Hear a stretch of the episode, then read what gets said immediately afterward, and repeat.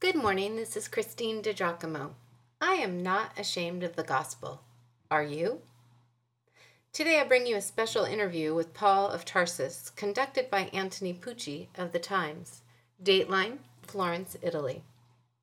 Antony, Paul, I read a quote of yours the other day in which you said, and I quote, I am not ashamed of the gospel. Were those your words? Yes, that is precisely what I said. Anthony, isn't that an unusual remark to make?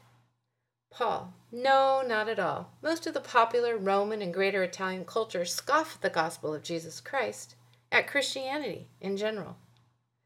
Antony, if that is the case, they can't all be wrong. Perhaps you have put too much stock in what you call the good news of Jesus Christ. Paul, don't be daft, man. The gospel is not some sweet fairy tale to warm your heart at night. It is the power of God for the salvation of everyone who believes. For everyone? Paul. First for the Jew, then for the Gentile. It is all about God's power, Antony. And here's the thing we do not receive the good news of the gospel by anything we do or because of keeping the Ten Commandments. Actually, the gospel has set us free from the tyranny of the law. Rather than being dependent on our goodness, in the gospel, our righteousness from God is revealed. In fact, it is a righteousness that is by faith from first to last. Just as it is written, the righteous will live by faith. Antony, why, Paul, that sounds much too good to be true. But if I understand you correctly, we can be made righteous through our acceptance of the gospel, right? Paul, that's right, Anthony. And we access that through our faith, through putting our trust in who Jesus is and what he has done, which is the good news of the gospel. I can see being ashamed of bad news. I can see apologizing for a weak, uncorroborated story. But remember that the Jesus of the gospel arose from the dead more than 500 people saw him alive after that. If not, no one would be talking about him, the gospel, or good news. This is a solid story, Anthony. You're going to get a lot of recognition for breaking it here in Florence. The verses Romans 1, verses 16 through 17. I am not ashamed of the gospel because it is the power of God for the salvation of everyone who believes, first for the Jew, then for the Gentile. For in the gospel, a righteousness from God is revealed, a righteousness that is by faith from first to last, just as it is written, the righteous will live by faith. These two verses form the theme of Paul's letter to the Romans. Their meaning is as important today as it was 2,000 years ago. Perhaps a modern day rendering of them is in order, however. Give a listen to Jeremy Camp.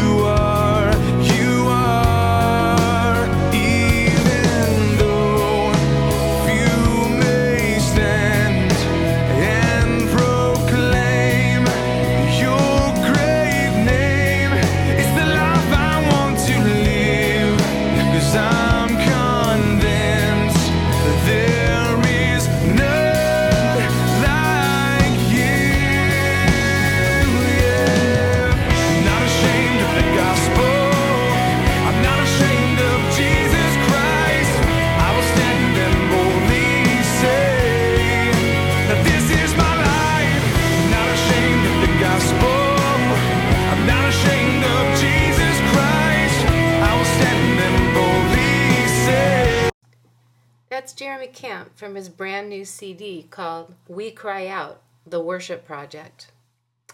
I am not ashamed of the gospel. I am proud to be able to share the life saving truth with whoever will listen. It is my life's purpose.